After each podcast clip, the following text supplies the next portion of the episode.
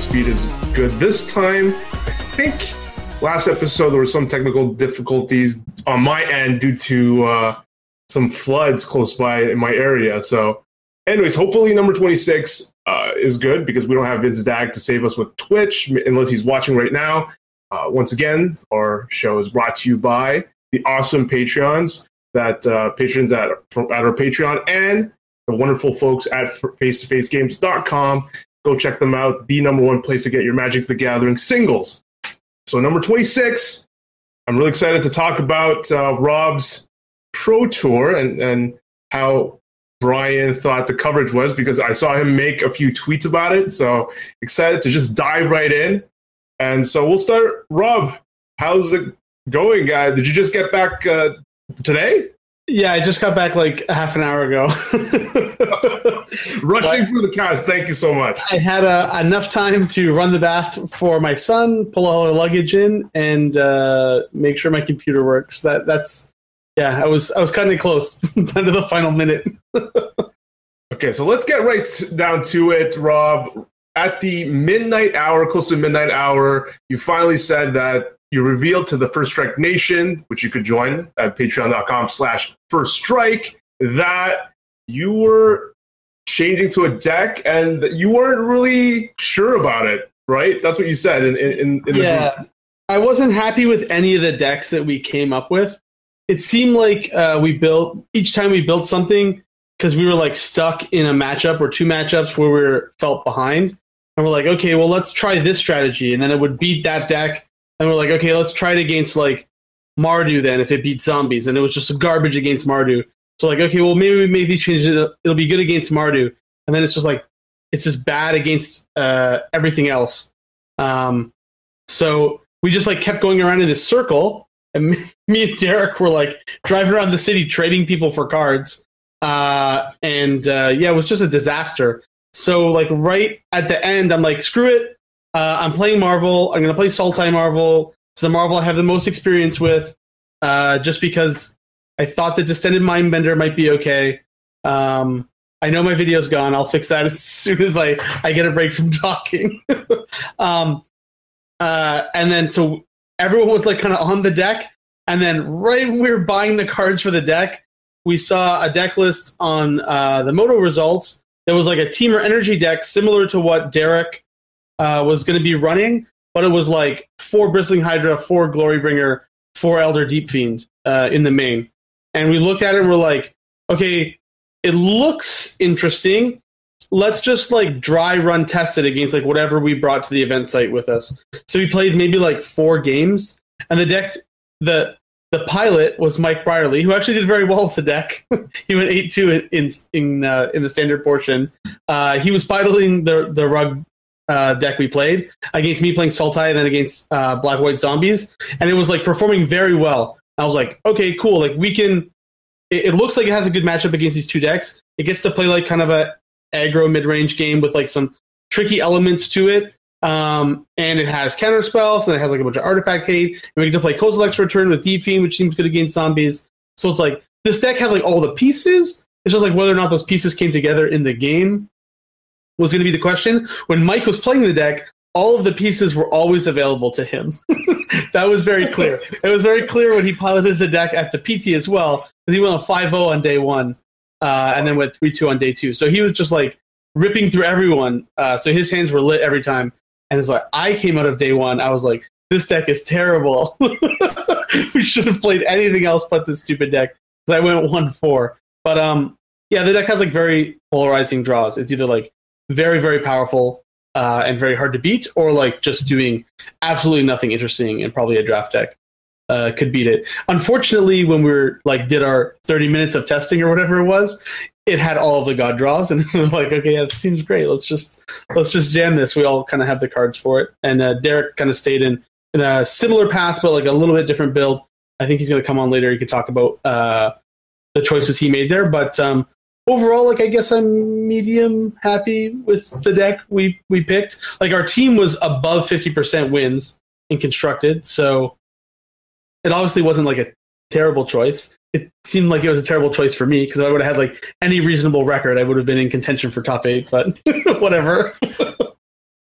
so, so you were you were doing fi- that final bit of testing. When did you say that was? Really last minute with Briley. Was this on the Thursday? This is like 7 p.m. Thursday night. Yeah. 7 p.m. Thursday So we, night. we locked the deck list down at, at 10:30 p.m.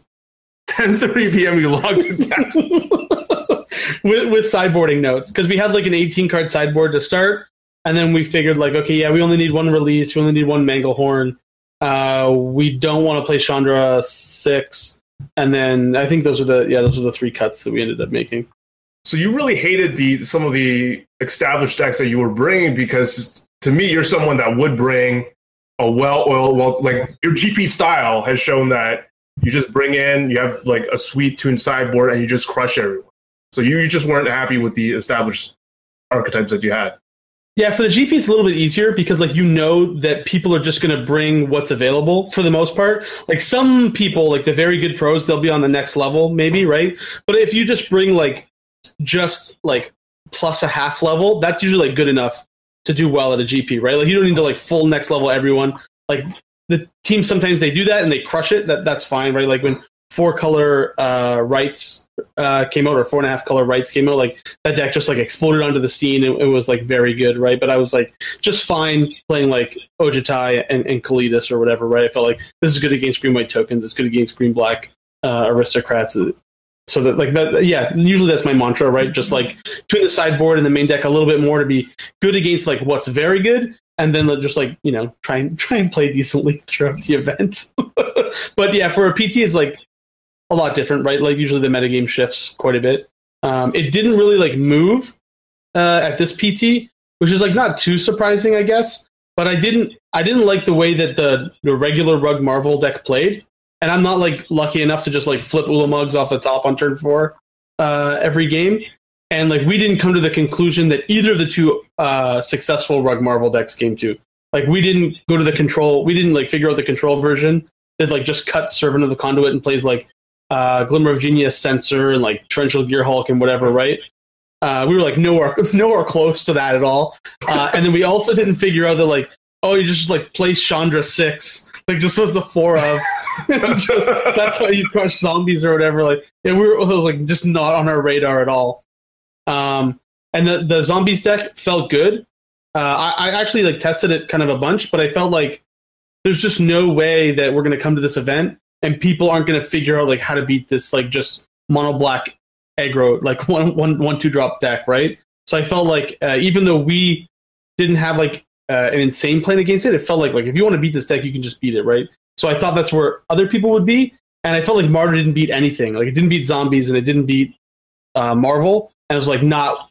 Just, I just like couldn't in good conscience like play it and just hope to like run real hot or whatever, right? So, um, yeah, I don't know. It was it was just like it was just weird. We tried a bunch of like weird Mardu variants that like was able to play blue, was able to play like um uh the spirit that uh, can counter a four drop or whatever. I forget what it's called. Okay. Uh, the three drop. It used to be really good. It's like your favorite card, KWT. Spell Queller. Spell, Spell Queller. Yeah. so like we tried a bunch of decks that could like jam that and jam like Metallic Rebuke and jam like uh Spell Shrivel and and whatever. And just like ended up all being garbage. it's just like all garbage.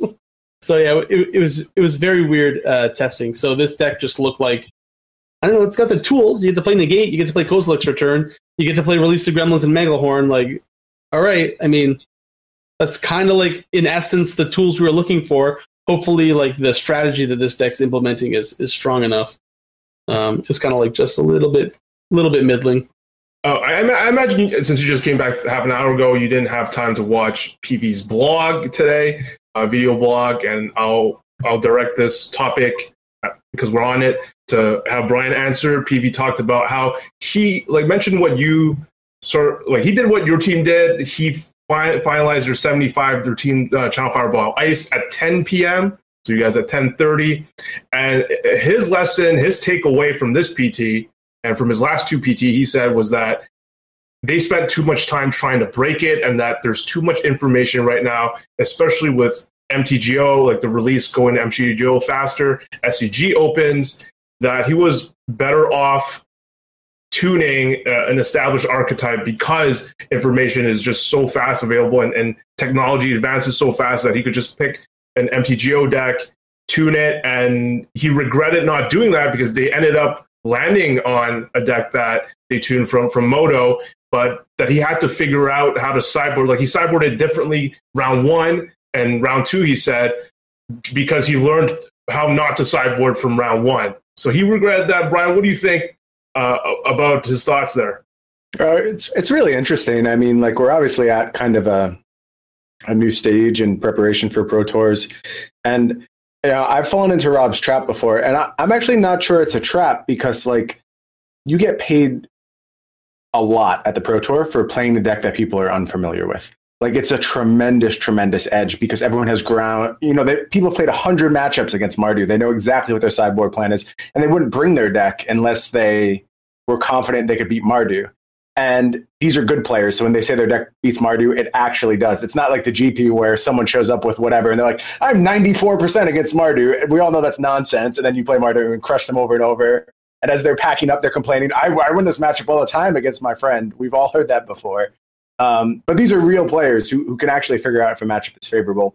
So you do get a huge amount of edge by having something unknown, but it's so difficult to come up with something unknown at this point because Magic Online does such a good job sussing out the format. Like the closest thing was the new perspectives deck, and every, I knew about that going into the Pro Tour. I'm sure every team knew about the new perspectives deck. It, it wasn't anything really off the radar. And even the deck that Rob ultimately played, I don't think I would have known like sideboard specifics, but I had seen versions similar to it floating around. I would probably know, you know, 55 of his main deck cards as soon as he made his first play. You know what I mean? And everyone else is in the same position. So yeah, we're things have changed a little bit, and I, I get what PV is saying. You are maybe, you know, I've always been of the camp like do something people aren't prepared for, and at all of my pro tours, I have done that. Um, I, have played a deck which is a little bit under the radar, with the exception of one, which, by the way, is my best finish ever, where I just played literally the same deck that won the SCG the week before, and I came within a, you know, an inch of top eight. So I, I don't know. I, I guess it's it's clear things are changing in the Magic world as far as Pro Tour preparation. Um, you know, we've kind of come full circle where it was like the super teams had a huge edge for a while because they were able to get results that and and play the number of games that no one else could. And now with Moto being in, in play earlier, everyone's getting access to these results. So uh, yeah, this is. I mean, was anyone really surprised by what happened at this Pro Tour? I don't think so. I, I think this is kind of what we expected. Uh, you can say little things. Zombie was a little. Zombies was a little better than everyone expected. I think and a lot of that was playstyle. I think like I was watching a lot of these zombies games, and I was like, "Oh, that was an unintuitive play." And very quickly, it became obvious. Like Jerry, for instance, against Marvel, you know, my first instinct, having never played a game of zombies, is like, "Oh, you better present your clock quickly." And I watched Jerry just draw card after card with Cryptbreaker, and then realize, oh wait, he's his board state is eventually unassailable, and Ulamog is actually irrelevant, and that's how you win the matchup. So they kind of like figured things out from a play perspective as opposed to a deck perspective, which was a neat little development to see happen. Um, but yeah, I, I, think this Pro Tour was was pretty chalk. Everything went about the way we expected. So. Uh, your quick thoughts, uh, Brian, uh, because Kai then debate spurred from from from that uh, tweet from PV and that video blog, and they sort of disagreed of if it was tougher, how it was different the Pro Tour from then to now. Uh, so I'm just going to read what they said. Uh, Kai said, like, like the video, but when you started to play, information was a lot more accessible than it, than it is now. Actually, PTs had defined formats. PV goes, I don't agree with this. I remember back then I would often get pair versus decks I didn't even know existed. Now I know all of them. And Kai says, well, the big difference was that there were no new set releases. PTs were typically played in known formats. And PV's retort to that was, yeah, but I think formats nowadays get more known in two weeks than they did in two months back then. Whose side are you on for that, Brian? PVs. PVs. Yeah, I, I think the information is just flowing so much quicker and we reach maturity points so much faster. Uh, so much more data, so many more games, all of this stuff. I, I wasn't there. I think the era Kai is talking about is probably like 2000s era. My first Pro Tour was 2010 or 2011, so uh, that I can't really speak personally to that. But um, I, I think the acceleration of discoveries. I, mean, how often do we see decks break out late in a format anymore? It's been a while. I mean, Rob mentioned the the four color Cryptolith.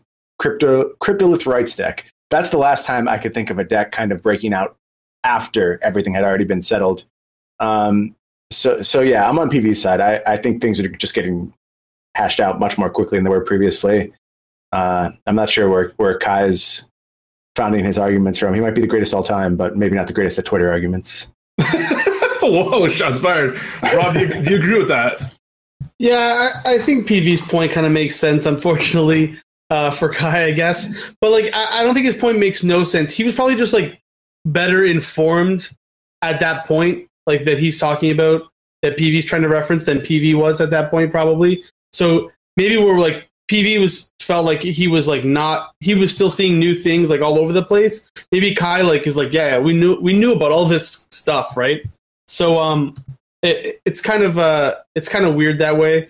Um, my video just keeps dying. I don't know what's going on today. So Blame uh, KYP. it's just anyways yeah I, i'm on pv side of the argument like you just see from the motor results like the format just evolve so quickly and kind of get to like a steady state like r- very quickly after the the scg right um sometimes there's some stuff that can change based on how that metagame ends up looking initially and then someone can like find a strategy to like push it in a different direction but like that depends on how well the sets are designed from WotC and sometimes all the power level leans in one direction, or they put cards that should never be in standard together in standard together, and they completely warp the metagame and, and make it so that people are unable to push the metagame in different directions. The metagame just pulls at you to cast Ulamog on turn four, regardless of what uh, you really want to be doing. Uh, so, yeah, I don't know. It'll be it'll be over soon. Ulamog will be gone, and we'll all be able to have fun again.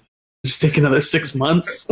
but uh, so I, I just want to comment on one thing Brian said. So I agree that um, our deck was not unknown, and like there were versions of it floating around before, but like our team was able to get some pretty sweet ins on a few people that definitely won us some matches. So um, there's one, one match the the guy like dis like he brings in dispossess because I think he just died or like we we lost our deck lost game one. So he brings in a bunch of dispossesses, dispossesses on turn three, naming Marvel, goes to the deck and is like, "You cited out all the Marvels," and uh, the our, our teammate was just like, "Oh, uh, did I? I forget." And so, so the guy's just like looking through the deck some more, like, uh, "No, I don't see any in here." He's like, "Oh yeah, um, maybe I did. I I don't know." He's like, "Oh, okay, here you go."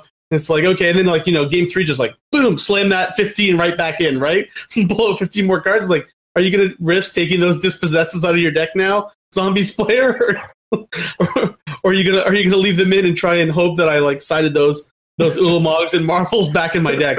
So it, it depends when you play. Like if they see Channeler and they they're like well versed in what's going on, then that that throws uh, that that's kind of the red flag. But if they just see like servants and attunes and like uh, Whirler Virtuoso and, and, and Rogue Refiner, then usually they're they're just like waiting for this Marvel. I, I got a Sultai player pretty hard um, in the very la- like in round 16 as well. He was like he slowed down his game plan so that he would like be able to uh, like play after I tried to Marvel first. Um, because I was gonna, I had six energy when he didn't. So he was like, he was doing something different uh, and slowing down his Marvel plan to try and like deal with what I, I what could have come up off the top of my deck if I had Marvel. But like, I just, I, I didn't. I just played a Glorybringer or whatever.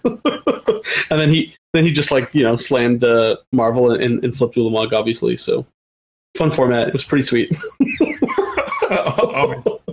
um, okay, I, I'm just gonna bring in our good buddy here, uh, Misplaced Ginger, um, Derek Pite, Misplaced Ginger, Trophy MTGO Trophy Master, Chris Pikula's godson. We got him in the house. How's it going? Uh, it's it's going all right. It's going all right. It could be better, you know. All right. So I, I heard that you were playing a slightly different list than the rest of your team. Like, t- uh, break it down. Like, what was your perspective of the testing, and why did you play something slightly different? Uh, so we started out uh, building a deck, me and Rob, to beat zombies. Realized we couldn't beat Mardu, and didn't have a great matchup against Marvel. So I think we just started just started designing decks to beat like one of the three decks. Realized the other two decks were like were a dog against. So I'm like, uh, I hate this. I really like four color Saheeli. So why don't I just build a four color Saheeli that does a combo, just like a, a value Temur deck, And I was like, uh, if you're gonna do that, like you might as well just play Aetherworks Marvel, right? And you get all the value that you would get before, uh, plus you get like a better bomb sort of thing, right? And I'm like, but I don't want to play like a numbers game. Like I miss some amount of the time, or my deck just does nothing and I lose. Or you play against Mardu, they're on the play. You like don't hit your puzzle knot. You don't start at 26 or whatever, right? Um, so I I went to like a mid range Temur deck with like Rogue Refiners, Whirler Virtuosos. I started finding the deck didn't have a high damage output, not as high as I wanted it to be, and the grind wasn't good against wasn't as good as the Marvel decks when they did hit Marvel because they just had the same package. Uh, it just wasn't as good. Like I had Glorybringers, uh, but like Glory Glorybringer isn't very good when you don't have a unlicensed disintegration in your deck. Um, so I had I had three mana Nissa for the World of Rituals and Heart of Kiran originally. Uh, we started discussing it more and realized that Heart of Kiran is probably too niche. And I played Longtusk Cub. Um, and so it was basically just like Temur Energy. Uh, it's like four Virtuosos, four Rogue Refiners, four Attunes, four Cubs, three three mana Nissa, three Chandra, three Glorybringer, um, and then 21 lands. And I'm probably forgetting some other cards. Yeah, like some negates main deck, right? Like harness lightning, whatever. Yeah, I, I had I had two two negates main deck to try to get cute to beat uh, Marvel, but that didn't work out too well. uh, yeah. yeah, so Derek was like a slower uh, red green energy deck that was playing blue for some uh, more interaction. mhm. But I think both the plans were not not great. We we Yeah. did have a great deck name though. Our deck name was much better than Derek's deck. Derek was just Temur Energy. Ours was Temur Dragons. We had Bristling Dragon. We had Glorybringer, which is the red dragon, and we had the Elder Deep Dragon, which was our blue dragon. So Uh, we definitely won on that front.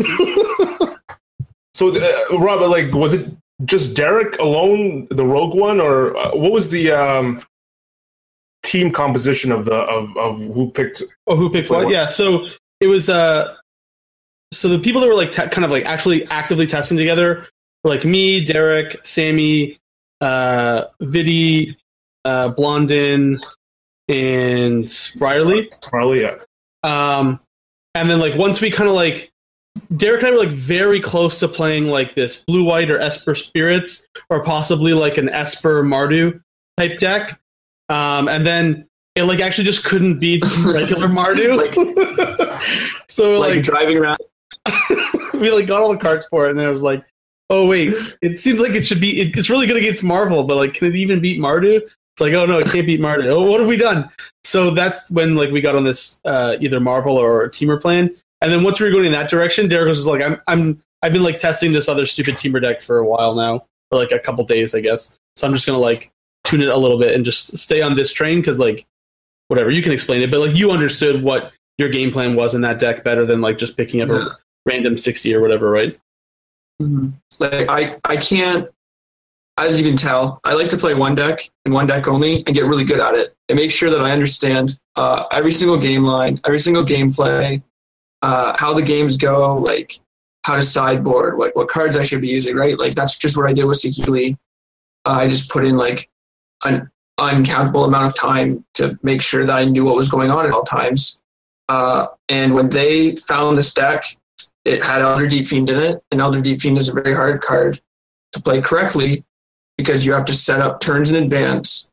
You have to uh, like assume that your opponent's going to kill your creatures so that you can't just like deep fiend them out all the games. And then like even when you deep fiend them out, you have to play around harness lightnings and marvel activations. And I just didn't want to pick up a deck and walk in a couple hours before an event. I felt much more comfortable just playing my probably worst Temur deck just because I was more happy with playing it. It was probably better for you, like the way you explained it. Um, before, what one big thing I wanted uh, you guys to chime on, chime in on, like the whole nation was psyched but because you guys had such a hot start. You killed it in draft. Uh, was it just running good, or did you think that your team or you and Rob discovered something in draft that uh, other people can take away for, for their FNM or for their next GP or, or I don't think there's a limited GP left, but for, for any big event that they have left. Uh, well, I think uh, first of all, in order to 3 0 a draft, you have to get lucky. And that's just like you just have to realize that my deck was probably a 2 1 deck. Um, I would have expected it to 2 1. The fact that I 3 1 means that I got a little lucky. Like I didn't have any bomb rares. Um, I probably outplayed my opponents a couple times, but I also didn't have any like plat pros in my draft. I had uh, like Mark Jacobson and Ricky Chin. Uh, he Ricky Chin sat to my left, and I just probably got lucky and sat in the right seat, opened a good red green deck, identified where I was sitting, and that's it. Like, I don't know. yeah, I think uh, I, I, don't know. Like, I, I, feel like our grasp on the limited format was very well understood. We we, we definitely talked about it a lot. Like, uh, we went through all the card evaluations. Like, I mean, I, I went through them kind of three times. I went through them with Vince once, then me and Vince went through them again, and then I went through them again with Sammy. so we had a. I mean, I definitely had a really good idea, and like, uh, like whoever else was listening could could pick up on what's going on, right? So um, I think we knew like what archetypes you wanted to be in and what ones you wanted to avoid if possible, right? Like I didn't really want to play blue white if I could avoid it. And like the stuff I was looking to play was like a deck with red mostly, right? And I only wanted to be in blue red spells if it was like real open. Um, and the black red deck I was looking for was like a black red control deck. that was cycling, had wandering deaths. It was like value and not like this black red aggro deck that like people think it exists and like people uh, people play that against me and it's just like bad, right? Like casting miasmic mummy on turn two and like following it up with like a three two lizard. And it's like yeah, cool man, like kill that, ignore that, and and now everything in my deck's larger than yours. So, um, but but in general, I, I, agree with Derek. Like I think you need to be a little bit lucky. You need to be, you need to notice what's going on too. Like you don't want to be in the wrong color pair, right? So um, my first draft deck was uh, I would say extra medium. it was like no, nothing special. Like I just had like a bunch of middling rares like Serpapard, Mouth to Feed.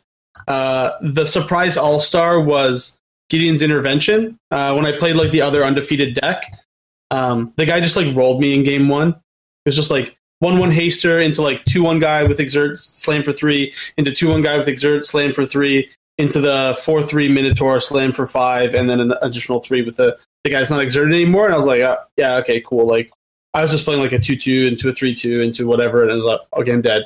Um, the next game, like his hand like wasn't as explosive, and I was able to like stall him a bit, and like I put up some blockers so that he like you know just couldn't run me over, and I just drew Gideon's intervention. I'm like, okay, I'm just gonna name the Minotaur.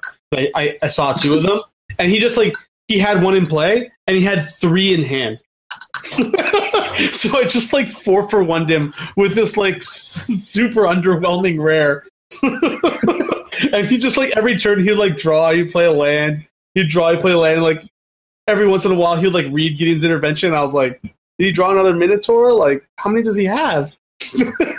so yeah, I, I just uh, I just smashed him, and then he kept kind of like a weak seven in game three, and I, my hand was like uh, I just kind of like curved out straight to the six seven hexproof and, and rolled him. But yeah, I, I don't know. Like I, I feel like uh, good limited preparation is definitely key to doing well at a PT draft. Um, but yeah, you do need to get a little lucky. I mean, someone passed me Archfiend of Ifnir. oh, th- come on! That, you gotta pick pick two, pack one in the second draft, but whatever. I'll, I'll leave you with one before we let you go, Derek. One last question. You're coming to GP Montreal, right? What yeah. uh, what are you going to play based on what you learned and what you saw top eight, what you expect, which is a bunch of zombies probably? What's your take? Um, well, it's probably not zombies. Uh, I really like. I heard a couple people say at the event, I don't know how you would ever go to a PT or a GP with a deck that just loses to one or two cards. And I don't think zombies is as resilient as people think against Fumigate or even Descend upon the Sinful, which doesn't seem to be in the format right now. Which, if people think zombies is going to show up, Descend is going to show up, right? you might get a random Kalitas every once in a while in like a Mardu deck or even in the mirror, right? Um, so probably not that. Maybe Aetherworks Marvel if I can get the cards together, but I don't have a huge card pool right now on paper. Um, it might be Mardu if Rob can give me like the tech on the Mardu decks because he seems to always know what's going on and I have no idea. Uh, but if I can find a good list, maybe tomorrow or Wednesday, uh, jam it up to Friday, like maybe I'll find something. But it, right now, it's probably just going to be Mardu or Marvel. They seem to give the best results for least amount of work or least amount of good work, I guess. Like I don't have the next next level sort of thing. So yeah, that's where I'm at. All right. Sounds good. All right. Thanks, thanks for coming on the show. Thanks for having me. And thanks for supporting the cast as always. And uh, I'll see you in Montreal this weekend. Sounds good. All righty. That was Derek Pite, Super MTGO Trophy God with uh, Saheeli Guardian when it was still legal. Uh, Brian, how, how much of the coverage did you uh, get to watch? A uh, fair amount. I wasn't like glued inseparably to the coverage, at least until the top eight. Once uh, Gerry was in position to do well, then I got really invested. Um, but yeah, I, a good amount, definitely over fifty percent for sure. Uh, one one quick thing before I ask you some specific limited stuff. I mean, uh, stream stuff. One of the it's always interesting to see of the Twitch chat. Like when I was watching it, it wasn't as toxic as uh, it has been in the past. I guess like it, it was some pretty good uh, stuff. I, I think I, I, just jumped in at the right time. That's yeah, all. You, you got lucky, bro. You, you got real lucky. when Calcano came on to do his draft tech, uh, it was interesting to see because we had talked about on the show. I think uh, me, Rob, and maybe Vince. I don't know if it was you, Brian, when we felt Nissa wasn't like a super bomb, and, and Calcano's pack one pick one.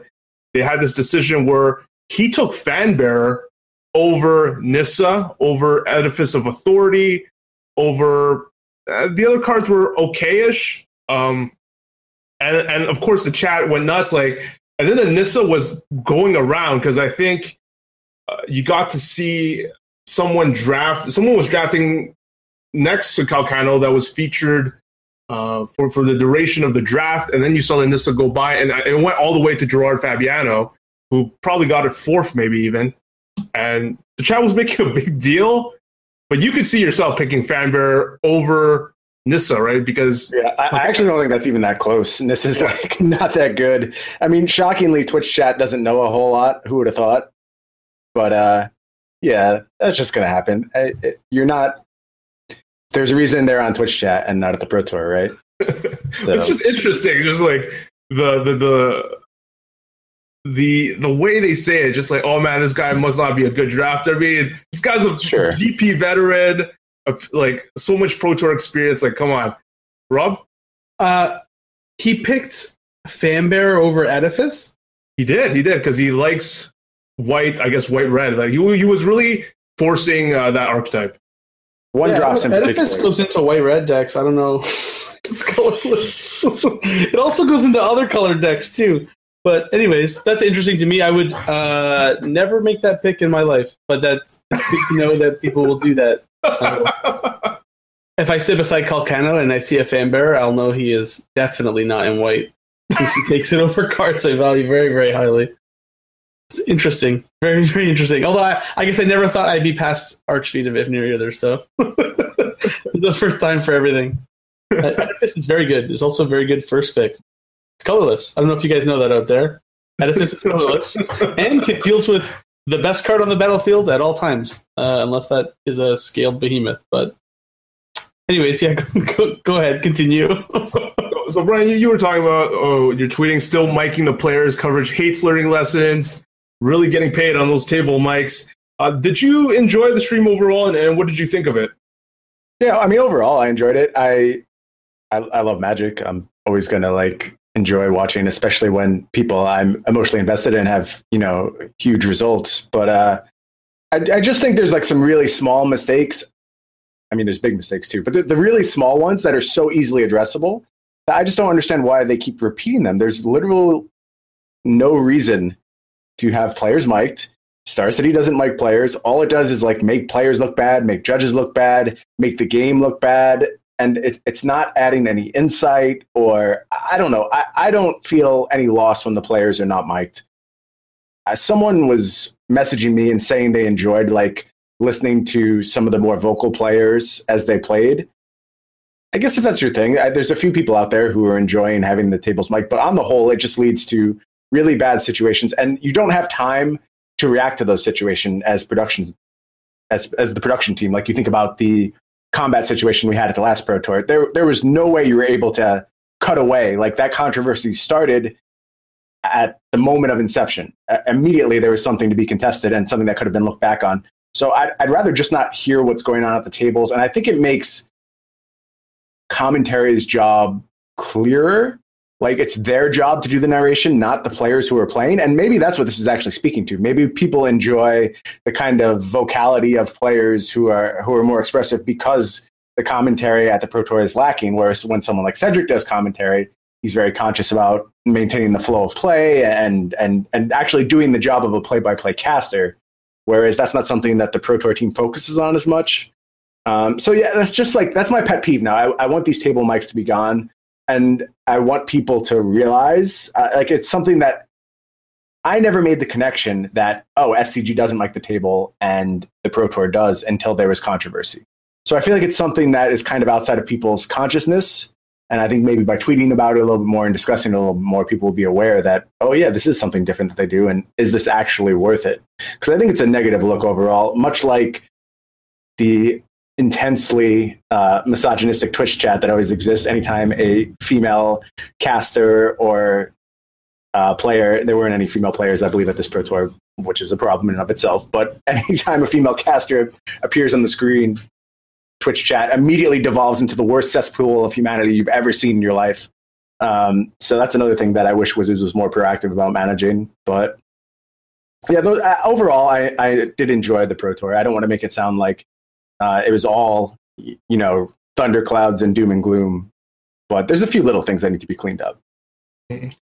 Uh, there was just so many things that I wanted to, to cover on this cast that I completely forgot. I had to now emphasize that me and you, especially, are super, super happy that Gerry Thompson won the Pro Tour, is a Pro Tour champion. Um, like a couple years when I already thought he, when he was already my favorite player, he was nowhere close to having a uh, Hall of Fame resume. Not even close. But this is a great step, and I, and I hope it continues because I hope to see him there for his contributions to the game. Um, he just puts a lot of free time uh, helping other people, and he really put my site on the spot when um, out there when he actually wrote about me really early on, like five years ago. He would just name drop me and and stuff like that really helped a lot. And jumping on my shows, on my podcast with using his free time to do that. So he's just one of the good guys. Like I'm so one of the few guys where like I genuinely feel super awesome uh, when when they do well. It's not like oh this is a go. This like I, I was emotional about this, and uh, Brian, you were you were ecstatic, right? Uh, yeah, ecstatic's the right word for it. It was just like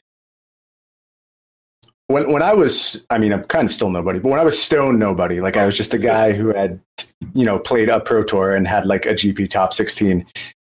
Gerry actually sought me out, and I guess like you know, people had talked to him and said, you know, I was someone worth talking to. Sought me out, and he was the first, I guess I would term pro, to make me feel like I belonged. He took all of my input seriously. We collaborated from the start, and you know, I, I don't want to make it sound, we're not like best friends. There's some events we go to, we don't even see each other. But when we do take the time to talk to each other, we always have really great conversation. When we collaborate over the internet, you know, our process is immediately really good. We just, we, we think about the game in the same way. And to see s- someone that I've had such personal investment in succeed at the highest level, it's just like, I mean, it means the world. And, and then Calcano as well. Like Calcano is someone who I've just been at a million, living in the Northeast. I've been at a million events with him for years and years. You know, he's been to cookouts at my parents' house. Like we just have known each other for years and years, and and he's succeeded at the highest level. It was a very emotionally resonant pro tour for me. It had a lot more impact uh, in terms of how excited I was at the results. And then obviously we also had day one. The nation was doing really good. Everyone was super excited about that. You know, the Facebook group was kind of on fire, getting hyped. Day two didn't go that well, unfortunately, but day one we were we were primed. Like there was a lot of good storylines throughout the Pro Tour, and, and you know, having that personal level investment is always what's going to be what sells it for me. Like it, it's hard for me to get super into a Pro Tour top eight if my friends aren't there. That's that's what I care about. I don't, I don't know if that makes me a bad spectator if I'm just you know just there to see my friends succeed. Maybe it does, but still, that's what I get really hyped about. And dude, I was I was so into the top eight, like watching every second. Actually, I had a friend who had to stop by my house during the top eight, and I just like ignored him. Like he was there dropping something off, and I'm like, dude, I'm really into this right now. You just got to go away. Wow. I don't know what to tell you. Uh, so yeah, it was a sweet pro tour for that reason for sure. Rob, Rob, if only you had a good standard deck. Uh, we, we were we were cheering. We were cheering. You, you, you only had good standard matchups. I, I mean, like the, the, the deck isn't as bad as I I make it out to be. It's like um like if you look at our conversion rate, um only Blondin didn't make day two. So like we converted eighty three percent, which was like very very high uh conversion rate into day two and like our overall record is over 50% so it's like perform better than mardu i, I think uh, according to Karsten's article so like yeah we didn't play zombies and yeah we didn't play marvel but it was okay i mean like if Brierley had my limited seats or like i had his standard matchups well like one of us would be in in, in top eight right? Like he ate two uh constructed. I, I five one limited. Um my my just like i was not doing interesting things on day one with the deck. Like the first game of standard, the first round of standard, I played against a Temur uh, Dynavolt Tower deck, and I just drew like Bristling Hydra after Bristling Hydra, and I just rolled him. I was like, oh, okay, maybe this deck's pretty good. It's got some legs, right? Bristling Hydra seems pretty good. And then I played like two Marvel decks and and two zombie decks to like round out the day. And like I didn't cast a Deep Fiend in any of those games. And I didn't draw a Kozilek's Return against zombies at all. And it was just like very underwhelming, right? And Brierley's like, "What? Are you crazy? You just I played zombies. You just you K return them and you deep feed them and it's over." I was like, "Yeah, but uh, you know, I just don't like get to play those cards, so this deck sucks." he was kind of drawing at the right time. In, day two, I had much better uh, results. I think I went uh four. No, I went three two. I think in standard uh, on on day two, and like the the two matchups I lost were like real real close. So um, it, it could have kind of gone either way. Um, but yeah, I don't know. It, it's like definitely not as good as it was for Brierley, but it's not as bad as it was for me. It's probably like a six four deck. That, that's where it should be. Brian, to finish up on, on Gerry T a bit, uh, it was I was watching the coverage. It was interesting. I love these stories where, I mean, I used to put pros on a pedestal because you know they're just way better. It just seems like on stream they, they never make a mistake. And I guess Ken Yukuhiro in uh, top four. Gerry, um, I assume, like I haven't uh, asked him, I assume it was a big misplay where he tries to Grasp of Darkness, um, a Winding Constrictor that was a four five, and then just puts it in the bin and subsequently loses the match. Uh, and this is like a basically a pretty damn big misplay that he does on stream but he's able to not let that affect him at all and goes on to win the whole thing. I think that's pretty that's pretty cool to me. Yeah, I mean, look, we all make a million misplays every single time we play Magic. That's just what Magic's about. If you don't know you're making misplays, then you're not good enough to realize that you're making misplays. That's that's really the truth. Now, this was a very blatant one. I've done it. I sometimes you just brain fart. I I I rarely tell this story, but I do tell it because you know, I, like I said, you learn from your mistakes, and we all make them. My first ever pro tour, I had old Liliana in play. I uh, used its ability to search up a card and put it on top of your library, and I put a lethal corrupt on top of my library. At that point, I realized, oh, I'm under pressure from my opponent, and I used my elixir of immortality, shuffled my library, and got rid of the corrupt. And then I lost the game and didn't make day two in my first pro tour. Um, so, so like you just do dumb things sometimes. I can't tell you why. You know, the the Pro Tour is super stressful. If if you've ever played feature matches at the Pro Tour, it you fall into a rhythm and you get comfortable. And Gerry's played a lot of them, and I'm sure he's comfortable. But it, it can be overwhelming, and especially after just playing Magic for into the third day straight at the highest level, at the highest stakes. you just wear down sometimes, man. And everyone makes mistakes. Um, he just brain farted, uh, and I think he said as much. And it was weird to see. And you know, I was just like, oh, it was it was cringe. I actually think he was losing the game regardless. it really, like, it probably didn't matter overall. And I think that helps you recover when you're not like sitting there debating. You know, did I just throw it away? Oh, right, right.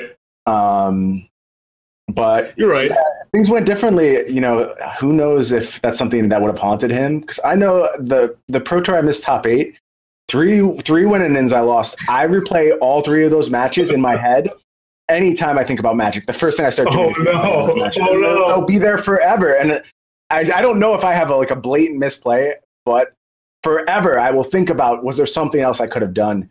So I'm I'm really happy things worked out and Gerry wasn't forced to sit there thinking, oh my god, if I had just grasped the other creature, done anything else, right. would I be a Pro Tour champion right now? Thankfully, we don't have to go down that road. So yeah, I could have killed the Rishkar that was a four four, but yeah. you're right. Like he, uh, hear untapped when Bone Picker, Bone Picker, Green Belt. Yeah, how's he winning that game anyway? yeah, how's he winning that game? Um, Rob has praised you. I haven't asked your opinion as someone that's really, you know, of course, someone that self says that he doesn't play TAS all that much, but Rob praised you for being a great, you know, theorist. What were you impressed by? Were you impressed by Yukuhiro's deck, like the only four bone pickers in the room? What would you bring if you were coming to Montreal if you didn't have, I think, a wedding or a bachelor's party to attend? Yeah, I'm going to a bachelor party, so I won't be able to come. Um, what would I bring? I think that's a really hard question. I still in my heart believe there is a place for control in this format. Like the pieces are all there. The we know what we have to answer, and it's funny because Marvel decks actually played the role of control decks. Like they shifted really well, and maybe Marvel's just too powerful and there's no place for control. And it's kind of like you know trying to play control without cat combo in the old format. Like you're just doing yourself a disservice, and there's really no purpose behind it. I, I, I don't know. I was incredibly impressed by the zombies deck. Incredibly impressed. It, it's not just a linear aggro deck. It does things that aggro decks are not supposed to be able to do. Um, it has game plans that I did not expect. It. I, I, I was I was floored. I, it really was not the deck I expected it to be. Um, just having read the deck list, and it became very apparent to me why so many of the top teams ended up on this deck. It's it's a special deck. Um, that being said, I do think it has weaknesses. I think it was a special Pro Tour deck. I don't think it's what I would want to play in Montreal. It, it does seem a little soft to fumigate. Obviously, damage based removal has some problems against the deck. It can establish a board presence where uh, damage based removal is no longer good, but something like fumigate seems really strong. I, still in my heart, I believe that Mardu has the sideboard cards to answer these decks. I don't know what they are yet. I, I know I don't want stuff like Dispossess or Lost Legacy, which those cards are terrible and you can't play them. It's not going to fix your problems. And, you know, maybe the blues the blue cards aren't good enough. I don't know. Ceremonious rejection seems like it should be able to get the job done. I would mess around with Mardu if I was going to this tournament. I would spend a lot of time. Um, how, how many magma sprays might be in your 75? Yeah, I would have magma spray somewhere. I don't know if I would have it main. It's it's just like, but having access to like three magma sprays and two fumigates post board seems like you're going to get some edge against the zombies decks, and you can have the planeswalker packages and things like that. Um, yeah, that that seems like the solvable matchup to me. The one that I don't know if it's solvable is Marvel. It could be Marvel's that just that far ahead of the format, and you really can't, you know, get the right answers in the Mardu shell. Uh, I would have to play. I would have to break my usual stance and play a few games to uh, really get down to to brass tacks with that. Play one. a few games. That's breaking your stance. I love it. Yeah. Rob, what do you think of uh, what Brian just said? His analysis here.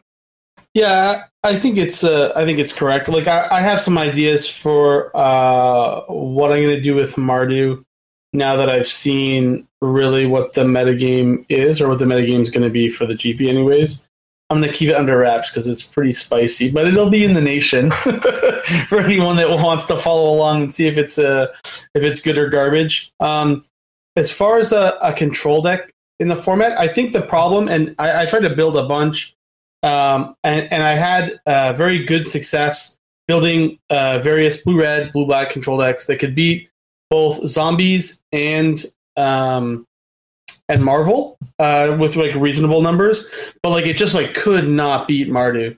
Uh, it was like very hard to get something that was like still good against all three of those decks.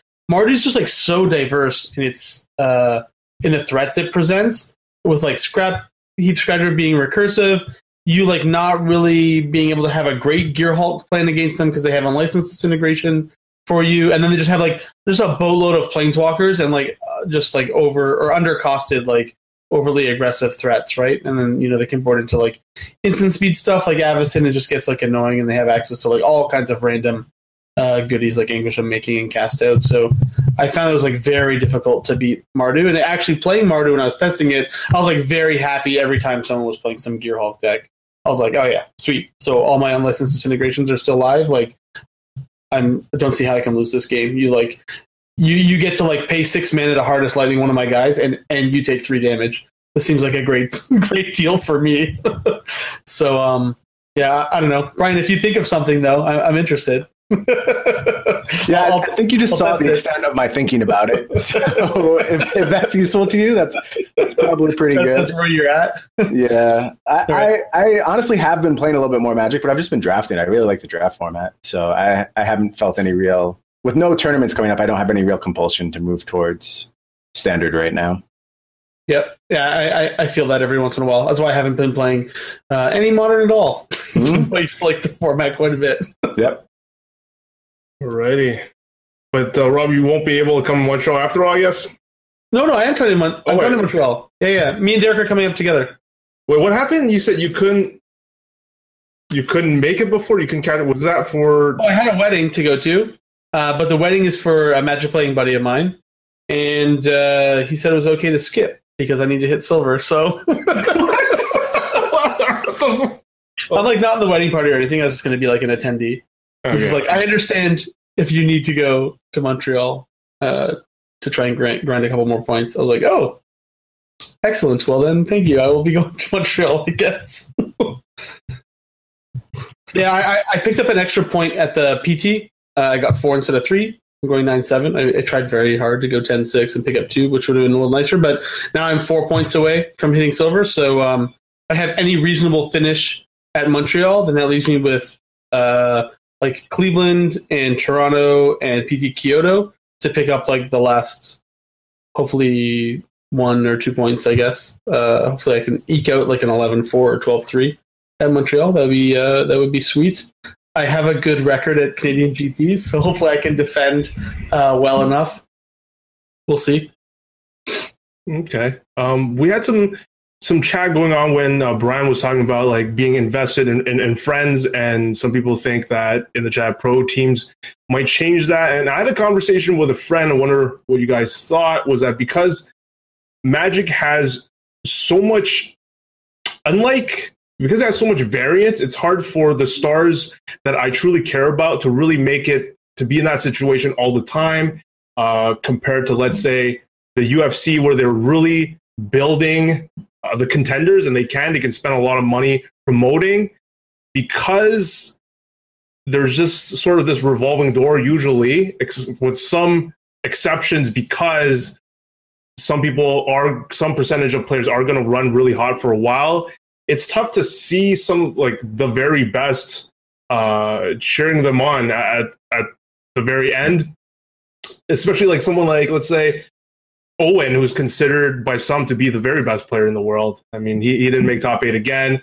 Um, so to me, I have to get lucky and hope. And maybe the team thing changes that because then there's more players, so I can cheer for a whole team. What do you think, Brian? What do you think? Oh. Uh, this seems like a good theory to me. I, I think there's a lot of, of space to kind of expand rooting interests. I mean, we've we've seen that Star City did a very nice job of, of building up its people. Um, it did that through careful usage of buys and making sure that the right faces were in the right places. I do think that teams could be a mitigating factor to the variance inherent in high level magic, but honestly, I, I think you have to build pro tours need to be at the All Star game. Like you need to build your personalities at the GP level, and they do that with the buy system to some extent. Like that's kind of how you try and get the same people at the same GPs. But maybe they need to be, maybe the buy rewards need to be more limited but greater. Like maybe there should be only platinum pros get buys, but they get four. Like that's kind of that sounds crazy. I don't know if that's the right answer, but a way to get faces in the right places more often. Um, because in, Star City has the um, luxury of having a really big skill gap. Like their faces are so much better than the average player on the Star City Games tour that those pe- play, people will naturally rise to the top. Um, that's not going to happen as much when it comes to pro level events. So there is a bit of a problem there. Um, yeah, I, I, don't feel the investment in the team series yet. I, I, don't care about any teams, but maybe in the future it'll get there. I, don't know. Rob, what's been your engagement with the team series? Do you have a favorite team yet? No, like I'm not both not on a team, both don't really care about the team series altogether. I mean, I think it's um in general like good for the players who are able to get on a team this season. Like I think it worked out uh, better for them financially or whatever, or from a visibility perspective, or they're able to like um, maybe like uh, I don't know get get success from their teammate success, even if they're kind of like not doing as well. Um, but it, it's just I don't know. Like, there's no reason to be excited for a team unless you like personally know the team. I, I feel like that's kind of where we're at right now because like the tournament structure of Magic is like very like golf, where like you can just go to your events or whatever. There's a bunch of them going around. You have opens, you have closed, and like you play as an individual, right? For the most part. But then like you have these like golf doesn't have I don't think anyways I don't watch a lot of golf but I don't think golf has these like teams where like people are also like kind of grouped together, even though they're like playing in individual events at like kind of random times and places. They have then, some like, events like that. Okay, yeah, but I mean, like as, as a season or whatever, right? Like o- over the year, like where it matters. Mm-hmm. So maybe like if you want to have teams matter, then you want to have kind of like a very regular schedule, right? It was like every two weeks, there's like battles between teams like you would in football or something. Because then maybe there's like more of a rooting thing and then maybe there's more of a, a, kind of like a gambling aspect can like be applied to that where people can get a little more excited and and you know i don't know engage at a, at a level that they feel is appropriate for them. But it's it's just kind of weird like i, I don't know I, I feel like i'm never going to be in that bubble so it's not really going to matter for me too much but yeah, I don't think that uh, you know they're going to be selling CFB Ice jerseys or whatever at the next GP that people are just going to be clamoring to buy, or if you know what I mean. Like, I don't think we're there yet, so we'll see. I feel like that's where we would need to be, though. Yeah, it's, um, it's difficult to engage on that level at this point. You're right that more visibility for the team, seeing them more often, having the teams matter more than four times a year. Maybe after the actual team event where we decide the team champion, there'll be some more engagement. But I, I still think you're right that they're a little bit too out of the focus right now. Yeah, it's like it's fine for them to start slow. I think like this, right? They're kind of like testing the waters. I think it's going to take a couple years for them to kind of figure it out, but um, this is a, at least a step in the right direction. So I'll I'll give Wizards uh, that. Speaking of uh, teams, I love this. I love this. This coincidence. They were they featured a team.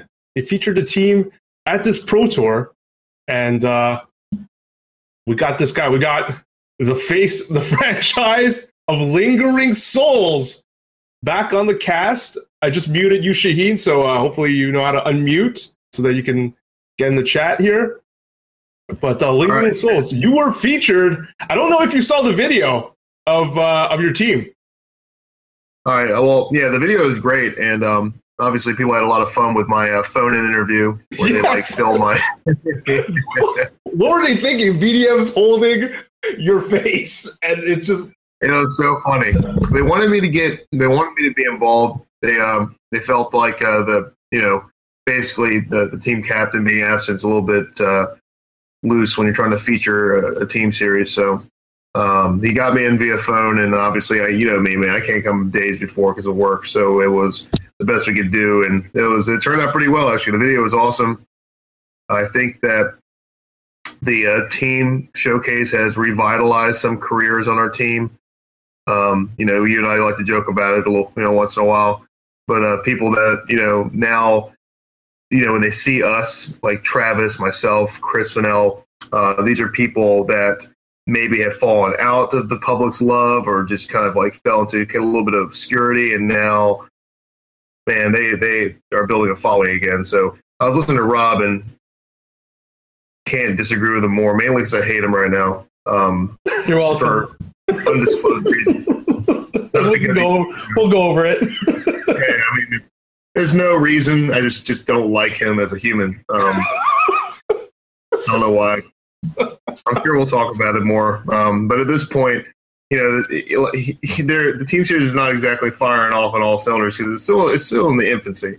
I, I think you're going to be pretty impressed. Uh, from I was talking to um, Rosenberg, Mike Rosenberg, who's the head of the team, um, uh, through the whole team series of Wizards, and I've been going. I've had a lot of back and forth dialogue with them because we've had some drama with our six member not able to show up for events due to uh, um, medical conditions, and um, basically, like you know, two or three of us that can't get there until the day of the tournament. So we're like that team. Not only are we a bunch of silvers and nobodies at the beginning, but also, um, you know, we all have jobs. So facing us was a challenge, and this guy basically has told us these big plans they have for the team series. I think it's going to be great next year. But yeah, it's right now no one should be super impressed by it, but there you can tell if you watch coverage at all. And I went back and watched a lot of the tape that they're really putting their eggs in this basket. They really want this team series to be like the new wave of like competitive magic, and I, I see them doubling, tripling down on next year.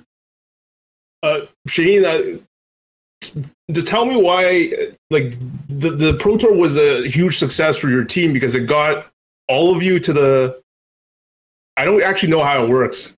Like it got you all to go like someone gets gold and all of you jump on the oh, like, it's much much weirder than that actually. Yeah. So explain that to me. Yeah so the team series we really have nothing to do with each other.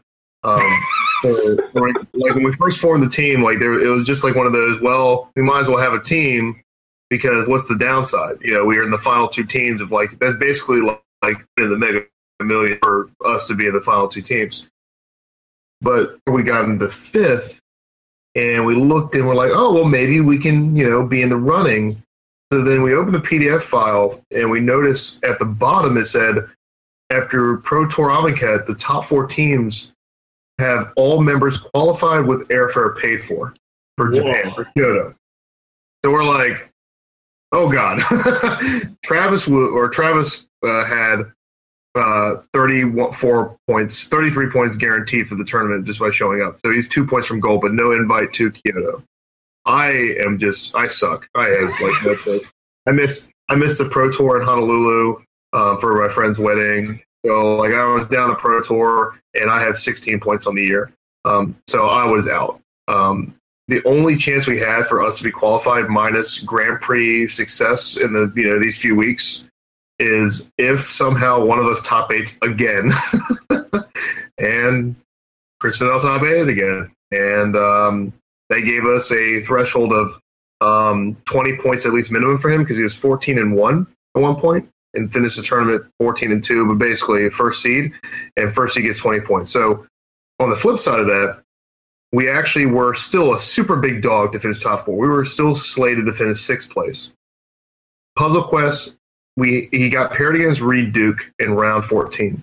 We talked to him before the round, and we were like, "You have to play Reed," and he's like, "Why?" And we're like, "If you beat Reed, if Reed doesn't, if Reed top eights, Puzzle Quest will pass some points." So Chris Fennell Dream Crush Reed Duke out of the top eight, which is great in a way because it shows this whole new dynamic to this team series. You're fighting for your team's life here, and wow. obviously beating Reed was sad because Reed's awesome, but you know it, it, had to happen. So by beating Reed, it basically put him into a playing for ninth or tenth place in the last round when he was on feature. He was already out. He beat Huey before that. Same reason, thirteen and he was like thirteen and one or twelve and one play Huey beat him. So he basically Chris Fennell KO'd Puzzle Quest and put them locked in to fifth place. So left the fourth spot open. So the drama continues in the top eight. Eric Froehlich had to lose in the first round. He did. Uh, the German player from Eureka had to lose in the first round. He did. Those two things happened. We got exactly fourth by one point above Puzzle Quest and qualified us all for the Pro Tour for Kyoto. So it's crazy, man. It's this little line at the bottom of the. Yeah, it's crazy. That's insane. That's like runner, runner, runner. yeah, I mean, like if, if Chris would have won round one in the if, in the top eight, it would have like made the all the scenarios like disappear. Right. Um, but with him losing, we basically I, I, went to sign up for the sealed event on the side of the pro tour for fun, like the free seal. I just I was just depressed. I couldn't take it anymore. And Eric's matchup was insane. Froehlich's matchup was insane. Like for him and Gerry was a huge dog to. We think Mono Black against Marvel is a huge dog. Like you know, thirty percent. Where we're like forty five percent with White because we have Anguished Unmaking. We have Gideon. Um, but yeah, he he he smashed him. He smashed him, and as a winning tournament, I you know basically it felt like after we saw Reed or excuse me Gerry win and Froehlich lose, we were jumping up and down. They had a big announcement for us. It almost felt like we won the Pro Tour. Like you know, people were high fiving me and, and Travis, and everyone was like wooing. You know, because wow, I love Travis Woo. So you know they're all chanting for him, and it was it was a crazy thing. We were this is as spectators, by the way. You know, we're watching and we're getting celebration going on. So um, it was it was awesome. So great pro tour for me. I didn't really win many matches. I finished nine seven. But remember, we won by one point. So that extra point I got prevented us from tie. Travis Woo won the last round, gave us a one point edge. So yeah, it's kind of complicated for the listeners, you know, basically because it's, it's a weird bylaw at the very bottom in the fine print saying qualify everybody, but it, it was really exciting for those who were in the loop. But wow, what a story! And and Travis, obviously, with his huge, he's off the wall, but he's got this huge, huge, huge following on Twitch. People were begging for him to be featured, and I can understand the fans really cheering the Lingering Souls. And I, I just the concept of Lingering Souls, like you said, just people that you know nobody wanted just left there and just put together. It's a great story. Rob, Rob, tell us what happened between you and Shaheen at the PT. He's just yeah, so Rob. rude. He was so rude to me at the draft table. Sat right to my left. He just ignored me. Uh, we were even like talking during the draft. He just pretended he didn't know who I was. Not we get paired against each other round one. It's just like, hey, what's up? I'm like, hey, it's nice to see you again. He's like, oh, you know, kind of like, do I know you type of thing? Like, who is this random? Like we did a podcast like a little while ago. I don't know if you remember that. he's like, oh, then he's like, uh, yeah, you know, I, I forget things or whatever. I'm getting old. I was like, yeah, I understand. Me too. Me too. But anyways, it was, it was all in good fun. Um, I think he's mostly mad at uh, Greg Orange. So that's that's probably who you're really mad at, not me. Although I did make your journey to uh, to get that one point just a little bit harder since uh, we we did play in the draft portion and uh, it was the draft where I was past the Archfiend. And uh, I did use it to great success against Sheen, and his draws were not were also just not great. So uh, the fact that I, I was able to uh, to eke out a win there, uh, where I probably shouldn't even have had those great cards in my deck, was uh, unfortunate for you guys, I guess. But you guys got there, so no harm, no foul, right? oh yeah, all is forgiven. I mean, obviously, I, I tell the Greg Orange story to everybody at the Pro Tour. Any anyone who's willing to listen to it, I told um, just this vitriol, like you know, hate speech about him because come on, man, you're at a Pro Tour. You can't take foil counterspell. Don't you think we all want to take foil counterspell? You know, we all want to take the shiny fun cards. Like he can go X Force and win five thousand bucks and you know ten pro points. Like get or, or fifteen pro points get out of here. What are you taking care of?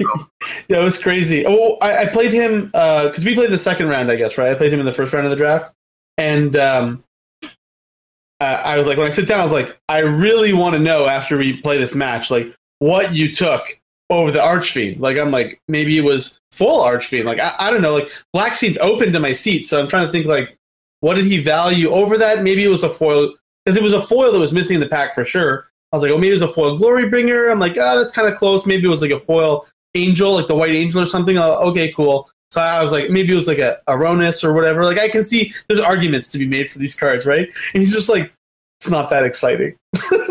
and then in game three, he's like, counter spells my rise from the grave or whatever it's called, the one that makes a bunch of zombies. And I was like, I see what you took, I guess. It's insane. Like, what is wrong with you? and he, like, he basically, after I braided him and his team braided him and everyone in the hall braided him. Um, oh, you guys out, actually attacked him in person? Oh yeah, I went up to him and yelled at him. Of course I did. because he not only like derailed my draft and uh, not just me, but he the guy he beat. Um, so he you beat him, but right? You beat? You did you beat him? I beat Greg Orange. Yeah. Yeah, you beat him, but then he actually beat a couple other people. Or you know, you I, I'm getting my story mixed up. You beat me, and you beat the other guy um, that we were complaining to. I forgot who the third person. Who was the other guy you beat? No, I just I beat Greg. I beat you. I lost in the finals to um someone that actually had the final rewards in the cast outs in his deck. oh yeah, so he was able to kill the Archfiend. sorry. Yeah. I was like, So- well, this isn't just like uh, you're dead. No, oh, you have removal out. Oh, great, great. Okay, yeah, that's what I meant. So he, he basically, by him doing that, he derailed his own tournament mind and just gave you a demon. Um, you played great, but your deck was a pile of junk. It was horrible. Like it was, a, it was like you know, forty tormenting voices and a uh, an archfiend. It was art. like- It was just art. I mean, my deck was worse than your deck without the archfiend. My deck's like a three. Mine was really horrible. But I'd say yours is a four. Once you got that demon, you're like at a nine because you're guaranteed to draw it with like all the cantrips and whatever. But like you know, if you you just don't, you're at a pro tour, you don't pass that, you ruin both of our drafts. Craig Wescoe took Force a Will. You know that? what? This our draft had he opened Force a back one pick one. Greg opened Counterspell. I opened Spell Pierce. Three masterpieces in our draft. Three blue masterpieces for the first pack. What? So What? Yeah. Three? Yeah, Great. apparently. two of the clowns took it first pick, and I'm the third one. I I pass it. Come on. I mean, Force of Will is an argument to be had. Let's do you know, a couple hundred dollars. Like, and you can still win a draft. Counterspell's thirty dollars. Like, I don't know. It, it's just it was infuriating. But yeah, he he got the you know we we gave him a few verbal lashings for that. And congratulations on your two one. You you earned it. I'm not Thank mad you. anymore. I'm good. Thank you very much. No problem. At the time, was, and I, you know what, you, how salty you saw me in that match. I wasn't even salty. That's as salty as I get when I was kind of quiet for like what forty-five an hour match or so. That's about as much salt as I provided in the match, and that was a moment of silence for the Archfiend. It was good. It was good. I was I was not offended by how appalled you were at me getting past Archfiend. Oh, Greg Orange. um, moving on to, to this weekend, Gene, uh, you're going to be coming down, courtesy with, with my help to, to get a place to stay. Um, Boy, Brian Brian has talked about him seeing uh, that the tools he thinks the tools of control uh, might be there, and, and and if they are, now that the metagame is more crystallized, now we know what to attack this coming weekend. Do you think there's something there? Are you working on something? Yeah, I actually, um, right on the plane back and at the airport, I had a bunch of um, time to build, and I am probably going to be playing blue black control this weekend. Uh, blue white doesn't have the pieces to handle anything in the metagame. It's actually unplayable now. Uh, it was actually pretty weak before the pro tour, and after the pro tour, it is you just can't play Immolating Glare as a removal spell. Um, you have to be able to kill Cryptbreaker on command. You got to be able to but Gearhulk. Um, so white is out, and cast out is too expensive. No one's playing Planeswalker, so you don't really need it. So I built this blue black control deck. I'm going to write about it this week. It's going to be featuring, um, you know, the the best removal from black Fatal Push Grass, like it has been. Um, you get to spade all together because you have Censor uh, that you're able to cycle to hit land drops if need be, and hieroglyphic uh, illumination. Um, Hmm. and plays uh, Yahenni's expertise, which is really fantastic against zombies, and they never see it coming because people just don't play these cards. But Yahenni's expertise is at its best right now because it's great against zombies and it's great against Marvel. Uh, people don't really think it's great against Marvel, like it's not intuitive, but all their creatures are you know two threes and three twos and two two servants, and a lot of like riffraff is left over from the from the Thopters, and that aspect of Marvel can be the control deck, but Yahenni allows you to clean it up um, and you just play a ton of counter spells for the Marvel itself. So I've been having a lot of game one success. It's a four pull from Tomorrow deck. Um, I play like the secret card in there that's actually like been really impressive. It's complete disregard. Uh, if you have to go back, this is an Eldrazi removal spell from ages ago. It's you know it is. Uh, maybe for the listeners, just to get put it out. It's, it's not funny. It's a serious card. All right. Yeah, yeah. I drafted this card a lot. It was really good in draft. really good in draft. It's three mana, exile a creature with power three or less, and that covers actually, uh, shockingly, the entire format right now. So like it covers, and you need to be able to exile Scra- Scrapheap Scrounger and Relentless Dead. Those are like two things that Blue Black can't handle. Um, I'm only putting one copy in the main and then one on the board, but like with all the dig, you're able to get to it. Otherwise, you got to like really spend a lot of resources killing um, Relentless Dead and Scroungers and uh, the two one zombie and all that stuff. So the deck's been sweet. Um, I'm really impressed with like the way it's been playing out, and uh, Liliana is best post Yahenni cast, and Liliana is great against zombies, like phenomenal. If you go Yahenni's expertise, Liliana off that on four is really tough to lose that matchup. Wow. You laugh, you laugh the whole time. Like you don't think you don't believe me? Am I?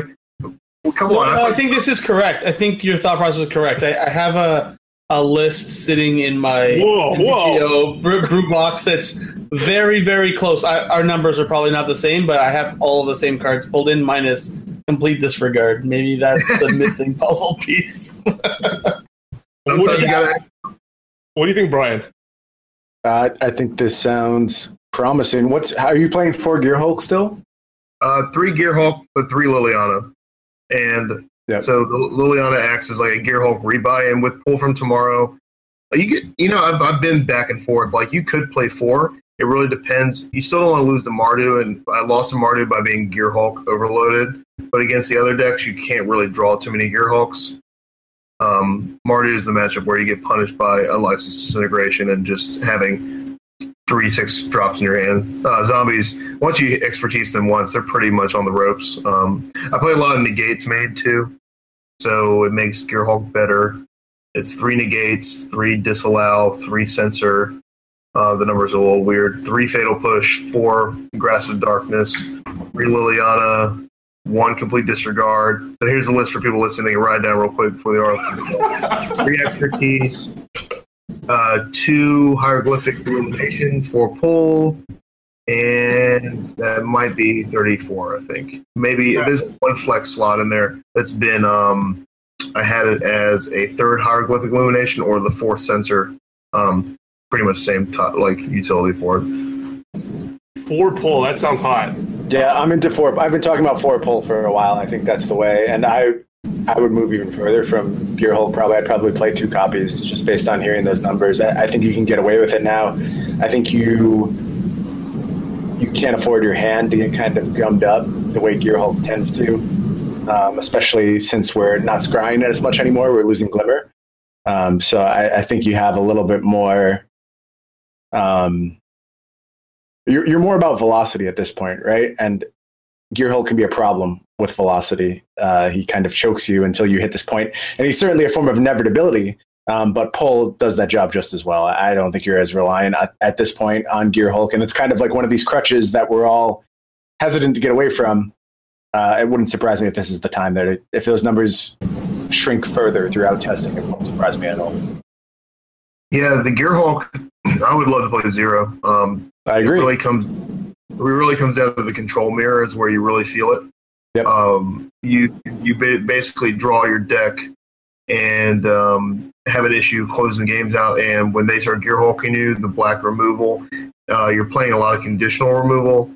You could play like a um, like a murder. You could play like never main deck, but those cards kind of are poopy. You know, not a big fan of them. Uh, I think like if you want to cut them all together, you're to need to play some funky win condition, like maybe play a uh, like against blue red. If you play a main deck Sphinx of the, the final word or last word or whatever, play one, you can win the game easily off that, and you can play zero Gearhulk. Uh, but you need you otherwise if you don't have a, a critical mass of Gearhulks, you'll lose the control mirror nearly every time because they just glimmer you and you're like going back and forth with card draw and all that. But then they eventually just resolve a Gearhulk. it takes a lot of resources to deal with that and then they just chain them. And I think the only matches I've lost to the control mirror is just you know two, three, four gearhulk draws that they have, um, where you're kind of just like flooded with like you you bury them with cards, so you have four pull, but your hand is just gummed up with like fatal pushes and grasps and things that are pretty useless when they're like gear hulking, glimmering, putting bad cards on the bottom. Um, so yeah, just dispossess. Like that's a card I actually hate as an abstract card, but if, if that's what the matchup is all about at this point, I you could certainly talk me into dispossessing. Oh, Um, they'll, they'll, they'll lose on the spot if you dispossess. Yeah. Uh, the blue red deck anyway as built. They have dragon. They have Dragonmaster, outcast, or whatever afterboard, and maybe thing in the ice. Um, but like if you if you dispossess them, they're they're toast. I think they're that's a good. I think it's a fine sideboard card. Uh, game one, I, I really don't have a problem with Sphinx of the Final Word. Honestly, like you need like you need a way to close games out. And Westvale Abbey, I play two Westvale Abbey. Uh, I play three Liliana, like I said, but uh, those are very uh, fragile ways to win. Um, Ulamog actually can't deal with Sphinx, and you're not playing any real true board sweepers. So I've actually had Sphinx out and been able to beat Ulamog um, due to just being able just beating down and you know it's hexproof and you know all your spells are resolving and theirs aren't, so it's pretty good. And you're able to like disallow like triggers from Marvel and things like that pretty easily. And uh, the more I think about it, the more I like the one. Uh, it's in the board, and I think like you're right. I think eventually, and we've talked. Me and uh, Donald Smith, we were we tried Blue White for three weeks for the Pro Tour, and we came up ultimately with that. Torrential Gearhulk is not a four of, and we were down to one. Uh, then I, I released a list of zero playing, um, you know, uh, the second Sun card, and just you know, we're trying to find a way to win without it because it is a we, we were joking at the pro tour. It's tap six mana take three damage draw two cards. That's what it is. That doesn't sound impressive. Awful Uh, It's- That was my analysis of the card just before you joined the cast, too. I think. oh, good. good accurate Shaheen, quickly, uh, why why blue? Why no thoughts to blue red uh, in a quick sentences? I think blue red is um, to put it to put it nicely. I think that the sweepers, uh, the cycling sweeper is great. So that part's okay. It's really like the the re- removal is super conditional. I think magma spray is a trap, and I think you're going to lose. Like right, people didn't play blue red because it was bad weak versus Marvel, or not Marvel, uh, Mardu. That's an understatement of the century. It's not weak versus Mardu. You just can't beat Mardu, like unless they are Livian, unless you you exactly negate on two, don't have essence scatter in your hand. Unless they play a creature, then you exactly have essence scatter, and then they play Gideon, you exactly don't have scatter. Now you're back to having your negate, and then one draw that they have when they have a second Gideon, you better have had a, a th- third negate. Like things that can line up so godly perfect for you when you're playing blue red, it's obscene. Um, Harness lightning is fanta- is a fantastic removal spell, but it's not Fatal Push plus plus Grasp, seven copies of those. You have four Harness lightning and Magma Spray is, is pretty embarrassing unless it's a Scrapheap Scrounger.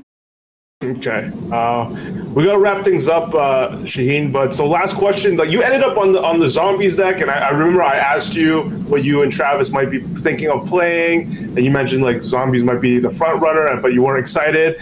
Um, so, does the Fennell doing well with it not not change your opinion? Is it still uh, eh, back to control type thing? What what's the deal? What's your uh, verdict on zombies right now? I think Zombies has chased Mardu out of the format. Um, I think that, you know, by doing that, it has opened the door for control. I think control is heavily favored against zombies, heavily favored. I think control can beat uh, Marvel on a consistent basis. Percent to forty percent matchup of Mardu, that being eliminated, open the door for control. You know, if there's a door open for control, I'm abandoning ship on zombies immediately. Um, I mean, I, I played it because I honestly believed, and I was pretty dead on that control cannot beat Mardu. And that's why the room was off control. There are very few control decks.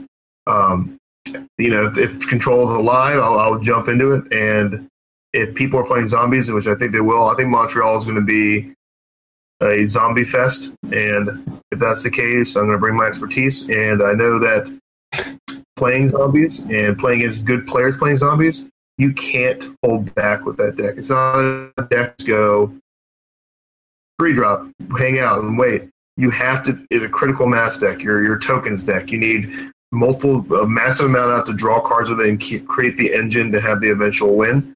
Um, and I think that a, a well built control deck can really take advantage of it. Do you see uh, Mardu being able to tweak itself to be better against zombies? Nope. No, no shot. No, because you have to. If they play like maybe four fumigate, the, the problem is like you, they play two fumigate, which is great after board, Right. but you have to draw it, and they don't draw it all the time. And when they do, sometimes they do draw it, and those are the draws where you're like, you know, you have mastery and you have like you know a, a, a more controlling zombie start. I think that game one they're so disadvantaged. Mardu is that being down a game and then banking on the fumigate is pretty tough. I think that they could play for fumigate, but I would hate to see some of those opening hands of that deck. Like, what do you cut? Like, you can't you can't just beat them. Uh, so our plan was we bring in four uh, transgress the mind. We brought in four scrounger, four Gideon against Mardu on the play. We know they go to the control route, and they did it every time like clockwork. And we were just like, all right, transgress you, take your fumigate they have it, or your planeswalker. And their hand is just embarrassing, like removal spells, which are just not that good in the long run against zombies. So I don't know if the color combination itself, I, I just don't think it's lean and as efficient as zombies. So I don't see why you would want to play that deck over zombies because you don't have the explosiveness. You have the explosiveness, but you don't have the long game inevitability that zombies has. So I don't know. I, I just can't see an aggro player choosing Mardu over zombies. I mean, they will. If you have Mardu built, you're going to play it. It's going to be still played, uh, still powerful. But like Brian, uh, BBD, he you know got his clock clean. So everyone else who's great players, and they were beating round after round after round. And he's like, you know, he's told me like, man, I think I'm bad at Magic. I'm like, no, your deck is just it's so bad. Yeah, I mean, when your opponent goes turn one Cryptbreaker and you know you're dead, I mean, it's embarrassing when you're playing like a top tier deck. So Wow. I'm kind of excited for this weekend if like the three of us play uh, blue black control. And oh man, blue black control is very good, Yeah. Rob. Or uh, Esper, it was Esper, right, Rob? That you won your GP. It was Esper, yeah, but it was like it was like basically blue black control splashing Ojutai. Ooh, it's a good omen. All right. A- any uh, questions, Brian, Rob, for Shaheen as we uh, end this? Any last? No, I'm just glad I have another person on the anti Gearhulk train with me. I've been I've been saying get rid of Gearhulks for a while now, and I believe it was uh, it was lumped in with my comparisons that unlicensed disintegration might be unplayable. You, guys uh, you guys ripped on me again for the Gearhulk trend, but I, I think it's going that way, and I think we'll see Gearhulks kind of. It's, it's not the right time for them. There's a lot of vulnerability in, on the Gearhulk plan, and I, I want Control to be really good again. So I think this is the move we're going to have to make to see it happen. Okay, Rob. Anything else?